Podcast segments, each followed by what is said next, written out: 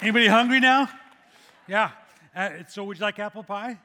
Yeah, we don't have any. So um, actually, let's just be honest about that. That was just an opportunity for me to go hang out at the pie shop and eat pie. So now we're looking for a barbecue place. Anybody that makes cakes, you know, because I'm willing, I'm available. I'm just saying. Anyway, we're gonna get back to God now. It's part of what we do. Thanks for uh, for doing that as a church family. If you're a guest, don't worry about it.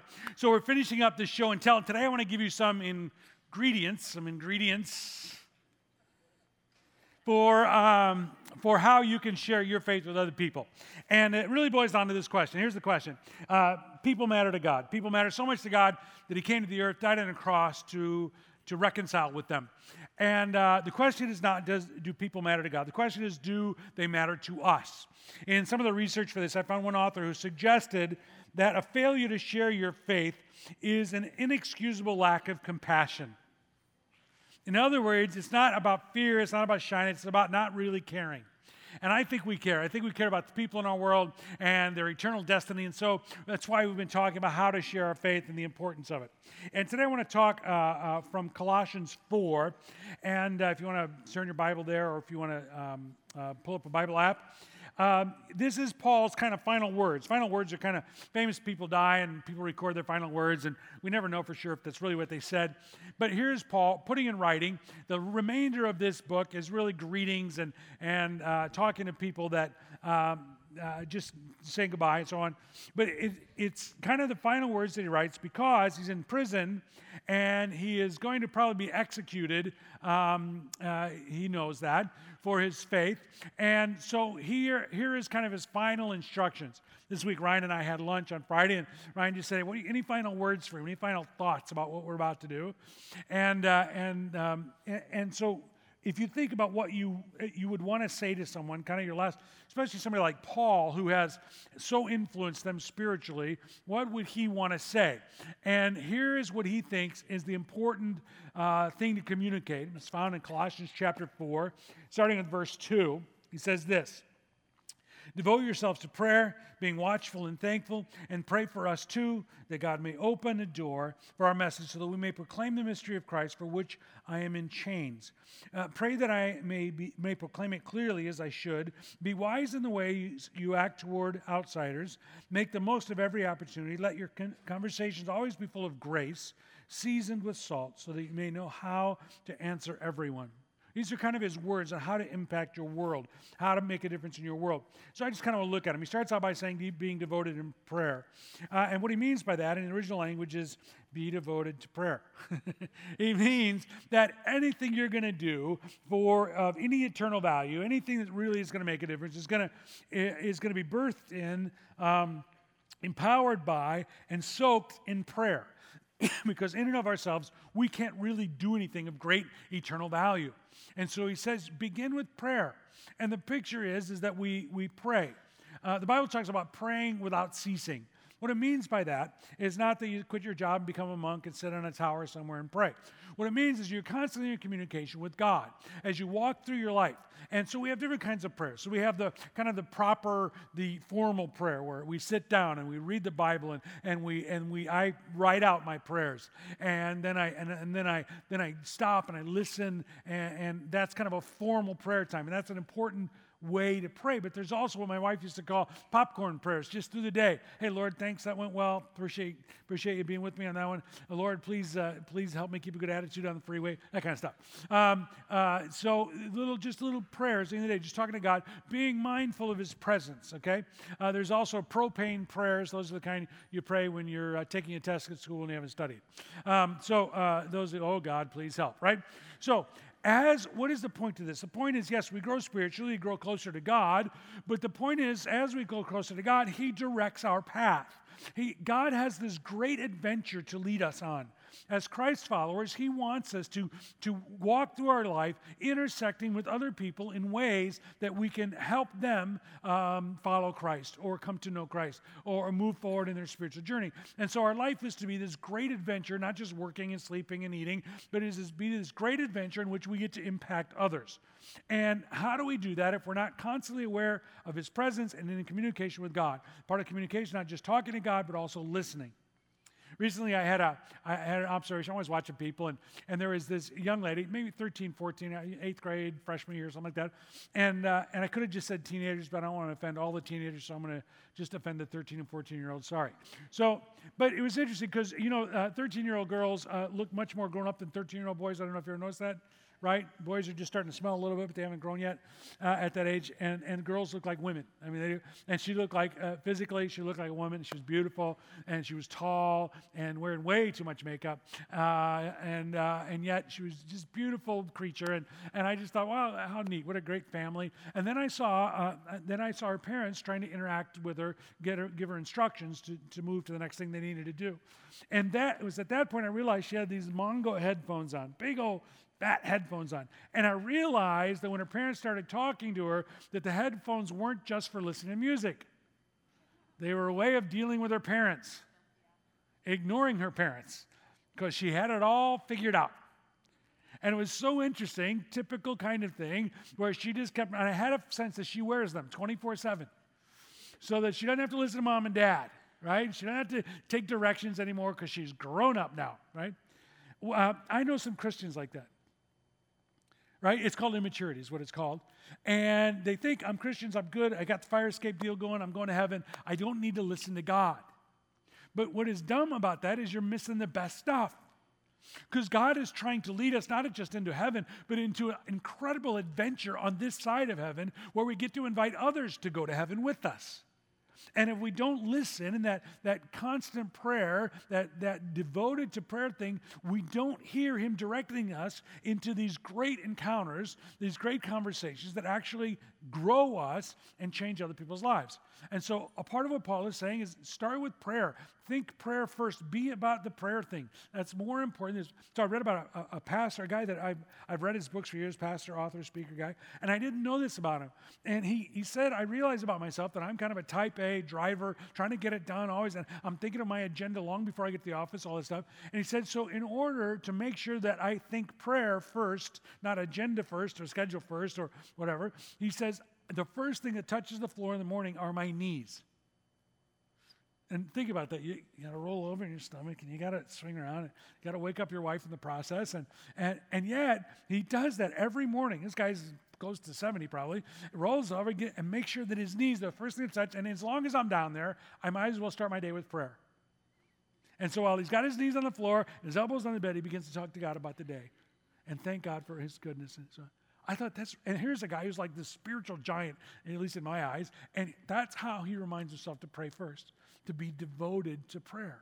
It's that important that we put prayer first, that that is how we are guided in life. And so he says, be devoted to prayer. And, uh, and then he goes on, and, uh, and he says this Devote yourselves to prayer, being watchful and thankful, and pray for us too, that God may open a door for our message. Now, here's an interesting thing about all of the disciples, again and again, eh, not every time, but more often than not, when you read about them in trouble, he's in trouble, he's in prison, he's going to die. It, they, it's interesting. You and I would be praying for um, uh, like a hacksaw like a, a, way out, right? God, get me out of here. And again and again, the disciples, whether they're arrested in Jerusalem or it's Paul here, what do they pray for? They pray for boldness. They pray for an opportunity to share because the price tags in their life have changed. Our, the, the highest value to most of us instinctively is comfort and ease. Right? They have flipped the switch on that. The most valuable thing to them, because they saw Christ, they saw the resurrection, they know about eternity, they've flipped the, the, the, switch on this deal, and now the most valuable thing is to share that with other people at the expense of their comfort and ease and even their lives. And so they have a different value system. He said, Pray not that I'll have it easy, not that I'll get out of prison. Pray that I'll have an opportunity, an open door to share this powerful, life changing message. That's what it means to truly appreciate what Christ has done for us. And, and, so we begin with that. For open doors. We pray for open doors. John 6 44 says an interesting thing.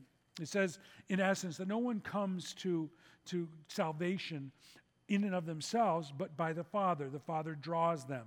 So I want you to kind of flip the switch, maybe even on how you're thinking about sharing your faith.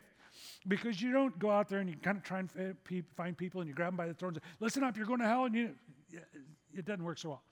Here's what it more looks like it more looks like God is already working in people's lives. The Holy Spirit is already helping people realize what Augustine said. Augustine said that our, our hearts are restless until we come to a relationship through Christ with our Father.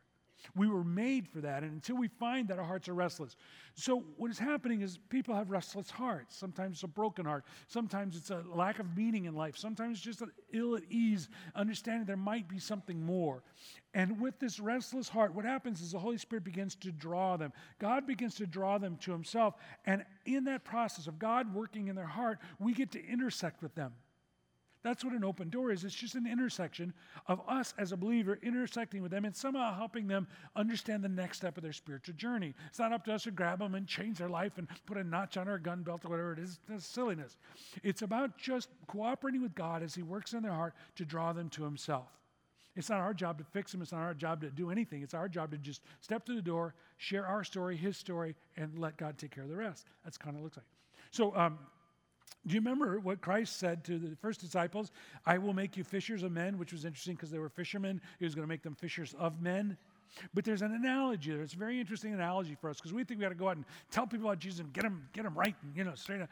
It's not about that at all. It's about just kind of, I hate fishing, by the way, because most fishing involves boats, and I get very sick in boats. I have motion sickness, terrible. And besides that, it's just boring. So, um, Sorry to all the fishermen in the room, but you know I'm right. Um, most of you fish just to get away from your spouse. Let's just be honest about it right here, right now. And, a couple years ago, you remember me telling a story about going fishing in Montana? You guys remember me telling you about this? And I went with a guide and went on a float trip down the river, right? Uh, and and uh, and I actually enjoyed fishing because we were catching like 19 inch trout, you know. But the guide, I think, you know, he'd, we'd catch me, throw them back. I thought, I think he caught the same fish every day. Here comes the boat, guys. Okay. Um, so, but what was interesting about this is that while he was teaching us to fly fish for trout, we, I was the front of the boat and my friend was the back of the boat, or vice versa, I can't remember which was, and both of us are really, uh, you know, really believe in Jesus and Christ has changed our life significantly. And this kid, who was our guide, has just been through a life changing experience. He, he, he, began a process of recovery from addiction and was turning to some Eastern mysticism, weird stuff, to try to find some, some things for his restless heart. And so he's fishing, and we're fishing, and he's fishing, and we're fishing, and he's fishing for trout, and we're fishing for him. We had a great day. It was so much fun. And really, at the end of the day, we hugged and we became friends. And it was wonderful because we actually got to give him our stories and maybe a couple of suggestions where he could find some hope for his restless heart. We got to just say, well, this is how I found it. And, and he'll do with it what he's going to do with it. And the Spirit's already working his life. How do you think he ended up in a boat with a pastor and a, another strong believer? How do you think? Is that coincidence at all? I don't think so. No. I think God intersected our paths. And so Paul is saying, pray for those intersections, for those open doors, those opportunities to cooperate with what the Spirit's already doing. Pray for those. And God is already at work in their life. And it might be just a, a quick encounter. It might just be, you know, uh, you know just a, a friendly hello that might someday become a relationship, that might someday be a spiritual conversation. It might be. It might be just friendship you have already, and you just drop a little, a little thing out there like, hey, you know, I go to church, right? Why? I'm glad you asked. Or, you know, when I was going through a, dif- a difficult time in my life, um, my faith, uh, coming to, faith in Christ really helped me. Or when I was trying to make a big decision, I, you know, the teachings of Jesus really kind of gave me some guidance on how to deal with that. That's all you got to do. If they follow up, great. If they don't, okay. But you gave them the opportunity. It's not your job to take it all away, it's just your job to do that, be fishers of men, because you know that what you're offering them is eternal life, the best thing they could ever have. It's not about you being right, or being superior. If anything, we're not superior. We should never be superior. We're sinners. We all know we're sinners, right? We know it's by God's grace alone that we have been forgiven and we're going to spend eternity in heaven. Not, we have not earned it. We're not superior, uh, superior to anybody. We are humbly accepting of God's gift. And that's all we want to do is share the gift. It's not about growing a church. It's not about growing our religion. It's about knowing why you're on this earth, finding the forgiveness for it. And so, so let me just take that a step further. So one of the things that I think is interesting is many of us who are Christians, we would like to share our faith, but we don't even we don't even kind of risk even little little things like that. You know, like well, when I was making a decision, I, I really found you know uh, Jesus teaching how it. Um, so can I challenge you to do something? I read years ago, and, and if you're a salesperson, you know this, that a salesperson practices um, an elevator presentation if you happen to get your foot in the door, you want to be able to say what your product is and why they need it between the first and third floors on an elevator. Right? Have you ever heard of this? Yeah, right? I can do that with my faith. I was born in a Christian home. My dad was even a pastor, but I decided that money and some other stuff was going to make me a lot happier. And so I took a really bad turn in my life. And I felt very lonely and disappointed with myself. And then one day I realized that what I really needed was to go to Jesus. And since I went back to Jesus, I got to tell you, I have never once doubted, not a single day, not an hour of my life, I've never doubted why I'm on this earth. I know exactly why I'm here. And I have a great wife, and I have great kids, I have a great job, and I know what I'm supposed to do with my life. That's my elevator presentation. It's the truth. What's your elevator presentation? What has God done in your life? If you get a chance to give one little two, three, what was that, two sentences? One big run on? I don't know. But whatever it is, whatever it is, if you get a chance to do that, have you thought it through? What does it really mean that you're a Christian? Well, I stopped doing that and I stopped doing that and I stopped doing that. Yeah, you may have, but that's not the that's not the deal. You stopped doing that for why? Because you found the ultimate love experience, the ultimate love relationship, and it changed your perspective of you and the world and everything. Right? So one of the things that Paul wants to do is he wants to pray that he'll have opportunities and then he'll have clarity. Let me read on. He says, uh, so that we proclaim our message, so that we proclaim the mystery of Christ for which I am in chains. Pray that I may proclaim it clearly as I should. If anybody could articulate the gospel, the Apostle Paul, seriously? And yet he's praying that he would speak clearly the message. He's not changing what the message is, but sometimes you have to speak in a different way. Paul was very much aware of this. Paul spoke to Jews, and when he spoke to Jews, he cited the Old Testament and he talked about the promised Messiah and all that kind of stuff. But when he spoke to Greeks, he spoke differently. You have all these gods, but I need to tell you who the true God is. It wasn't the message that was different, he understood the culture that he was speaking to. Sometimes we need to speak differently to different people. Same message. You just some people are wounded and hurt. You need to be super sensitive. Some are just kind of tough and they're more cerebral. And you get no. Here's the truth. This is the truth about some things here. You need to be careful. One of the things we're learning around here, I'm learning. I'm learning, is that my way of presenting the gospel is oftentimes uh, has been developed dealing with boomers, and boomers. Most of them went to church at some point in their life and rejected it. And so when I'm talking to boomers, I realize I have to personally gain credibility by telling them something true that is true apart from whether they believe in God or not, or, or that will work in life so that I can earn the right to then talk to them about spiritual things because they rejected it once before. The younger ones on our staff, and our whole staff is younger, um, tell me, no, that's not true of millennials and younger people, they never went to church. They don't know who Jesus was. They don't know that he was God incarnate, that he died on a cross to forgive them. He was resurrected so we could have heaven forever, and he wants to direct that. They don't know any of that. So we start with that. You start with relationship. We start with the truth, and we'll build a relationship from then on. Do you understand? You follow me? It's, it's interesting. It's a thing I'm trying to learn. You need to understand who you're talking to, and the Holy Spirit can help you understand who you're talking to. If you're talking to somebody who is broken, you just need to be super sensitive and super. If you're talking to somebody who's sincerely seeking and, and they're more uh, kind of intellect, you go with that. Say, yeah, I, I, don't think the Bible is just a fairy tale. Matter of fact, let me give you a couple of resources to look at, written by scientists who are believers about the facts of the Bible. The Bible is more reliable than any other ancient document you can find. It is absolutely. There are things. So knowing. So he says, he says, pray that I will be able to speak clearly what the Bible is uh, or what the truth is. And, and so we get to do that as well. And so we speak clearly um, uh, about what, what's going on. We also need to be caring in, in the process. By the way, some Christians just tick me off. And they call themselves Christians. I'm, I can not choose, I can't determine if they're saved or not, but I think not. Um, these people walk around with signs and they pretend to be Christians, but it's really just hate speech. I'd like to do bad things to them. I mean, I know that's as sinful as their attitude. I understand that God's helping me, but they're doing such damage to the rest of us trying to love people and bring healing. And they're out there spewing junk, and every non believer goes, Well, that's Christians. No, those are not Christians. Those are evil, nasty people. Right? Christian, what are we supposed to be known by as Christians? Our love, not our hate speech, right?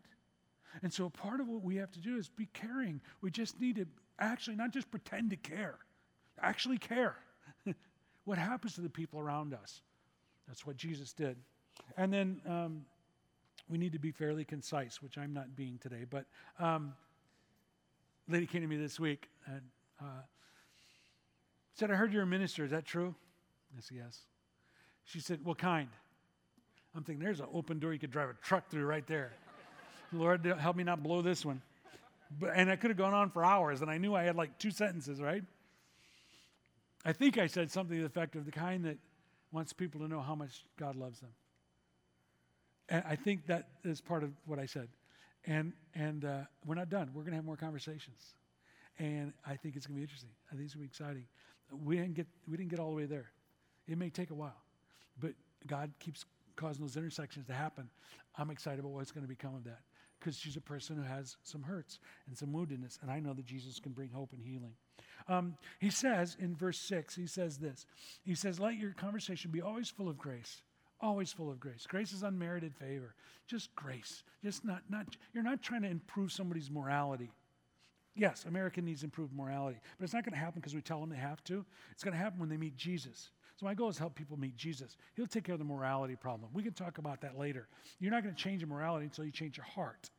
And if I introduce people to Jesus, if I can introduce them to the love that, that they've always wanted, then morality, it's usually searching for what they really want in really bad ways. That's all it is. And when they find what they really want, the other stuff will begin to fall off. It'll begin to change. So we're not going to correct America's because morality or our friend's morality, but we can introduce them to Jesus, and he can begin to do that. So full of grace, loving, winsome, grace-filled um, is what we need to be. Well, let me just give you three ingredients quickly if you're going to share your faith. Three ingredients. And the first one is exactly what I just said heaping spoonfuls of, God, spoonfuls of God's love. Um, heaping spoonfuls of God's love. God, the reason Christ came wasn't uh, vengeance, it wasn't judgment, it was love. The only explanation for Christ is that God loved us. And he loved us so much that he gave his only son. We begin with that. People need to understand that. They need to, they need to hear how much they're loved. And then uh, in Matthew 18, 14, says, Your Father in heaven is not willing that any of his children should perish. In other words, Christ came for every single person. He loves every single person. Not, you will never lock eyes with a person that doesn't matter to God and Christ didn't die for. We begin with that. And then um, you have to have the right ingredients for, for, your, for, for your witnessing, if you will. And most people think the ingredients for, if they believe there's a heaven, the ingredients for getting to heaven is good works, is if I can just be good enough. If I can just be good enough. And the problem is we can never be good enough.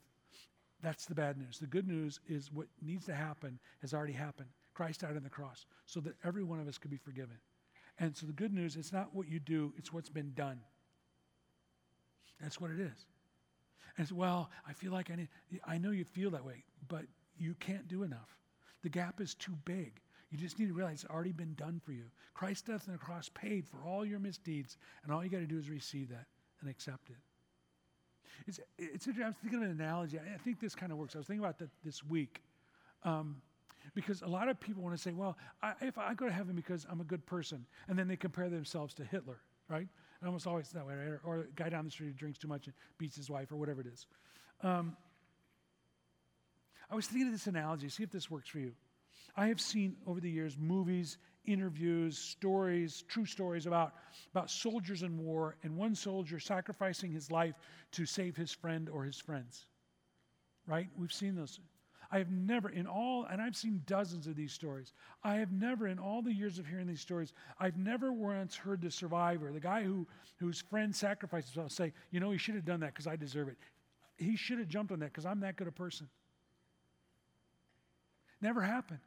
They always humbly go, I can't believe you did that for me. I didn't deserve it. I'm going to live the rest of my life trying to honor his sacrifice. Isn't that the response? And rightly so. The same response to Jesus. I didn't deserve him to die on a cross. And yet, he has. And I'm going to live the rest of my life in response to that sacrifice. You see, that it's already been done. And to try to do it myself ignores what's already been done. The last thing that he, he says here is to include a little salt. What he means by that is salt is important. I don't know if you know this, but even ice cream has salt in it. Did you know that? If you make homemade ice cream, there's a little salt in there. And as much as we're supposed to talk about God's love, and as much as we're supposed to try to extend His grace, we also need to put a little salt in there. Some truth. Some truth like by the way, I'm glad we're having this conversation. I'm so glad because this is so important. Because you know what's at stake here is eternity, forever. Whether you believe in it or not, that's what's at stake here. I, I, I don't want to upset you and I don't want to disrupt your life and so on, except for I kind of need to because there's a lot at stake here. It's the most important decision you ever make. That's why I care enough to share this with you. And we need to put, because here's the deal coming to Christ isn't, it's an, so sharing Christ's love is, is kind of a lifestyle. It's a lifestyle we're to experience every day as we walk with Him, look for opportunities, just in even small ways to share it. But coming to Christ is not a lifestyle, it's an event. You see, when a person comes to believe, they believe in their heart, they confess with their I believe Jesus really was who he said he was, that he, he was God incarnate, that he died. In, I don't understand all of it. I don't get it, all of it, but I know that he died, and somehow that forgives me if I'll just receive that. And then he wants to work in my life right now, and then he wants me to be in heaven forever. I believe that. And when a person believes that and they say that, they cross the line of faith from an unbeliever, maybe a seeker, maybe somebody who's spiritual in their, in their mind, to someone who truly believes in Jesus Christ and is a Christian. And if we're going to share our faith, we need to give them the opportunity at some point to do that. I, did I mention earlier I have a friend, I was seven years, atheist, seven years before I finally got him to make this decision? I didn't get him, the Holy Spirit did. But I, along the way, I had to ask, are you ready to? Are you ready to cross that? Because it's a decision. You don't kind of, it's not osmosis, it just kind of happens to me, or I kind of ooze into it, or I inherit it from my family. You Every one of us must make a decision. And those of us who are sharing our faith must give people an opportunity to make a decision and cross that line of faith and become a believer, a Christian, a Christ follower. And so I encourage you as you as you're sharing with those that you love and you care about, to not quit too soon. Take it all the way to the goal line. Cross the line of faith with them so that they'll spend eternity in heaven with you. Along those lines, I think I would like to do that today. Um, and no big fanfare, no organ music, no sad stories. I just want to give you the opportunity today, if you've never crossed the line of faith, you've never truly said, I believe. I believe he was who he said he was, and I need him to forgive my sins. I need him to begin to work in me and guide me, and I want him to take me with him to heaven. And so today I'm going to invite you to do that. It's not going to be anything weird. We're not going to make it. I'm going to make it. I'm going to ask you to raise your hand in a moment. That's all, and look up at me. That's all I'm going to ask you to do and then we're going to pray a prayer together. That's it. And if you truly believe, and you don't have to understand all of it, but you truly believe that you need Jesus and you want to trust Him for forgiveness, you can do that right today. And it'll be the most important decision you'll ever make. And, and I just want to invite you. So let's just bow our heads and close our eyes so we can have some privacy between, between those who raise a hand and me and God. And, and, uh, and I'm going to start uh, uh, on, the, on the right side, my right, your left side of the room. And I'm going to just, if you want to commit your life to Christ for the first time, I just want you to raise a hand and look up at me. And I'm just going to acknowledge that. Anybody on this side of the room, just raise your hand, look, okay, and look up at me. I see that hand. I see that hand. I see that hand. Anybody else on, on your left, my right side section here? Anybody else? Okay. How about uh, this middle right section? Raise your hand and look up at me. Raise your hand and look up at me. Yeah. Yeah. Yeah. Yeah. Anybody who's never committed your life to Christ? Yes. In the balcony, anybody up there? Yeah. Very cool. How about this section right here to my left, just right in front of me? Yep. Raise your hand. Look up at me. How cool. How exciting. Powerful stuff. Yes, ma'am. I see that. Yes. Yes, ma'am. How exciting. And to my left, to your right, this section over here. Anybody raise your hand and look up at me? Just, you want to cross that line of faith today with us? Anybody over here at all? Hmm. Good. Now here's what I want you to do. I want you to bow your eye, head and close your eyes. Those who just lift your hand, and I'm going to pray a prayer, and I want you to pray it in your heart. It means you think it with me, and God will hear that. Lord Jesus, I thank you for coming and dying for me. I thank you for forgiving me of my sins because I believe that you can do that. Lord, I thank you for beginning to guide and lead my life to grow me to be more like you. And Lord, I thank you that you're going to take me to heaven. Lord, there are a lot of things I don't understand yet, but I want to understand them and I want to believe. And so, starting today, Lord, I ask that you would begin to grow me. You'd teach me. You would change my heart. You'd change my priorities you would make me more like you. I receive your forgiveness now. I believe in you and I trust you. And I pray all of this in Jesus' name. Amen.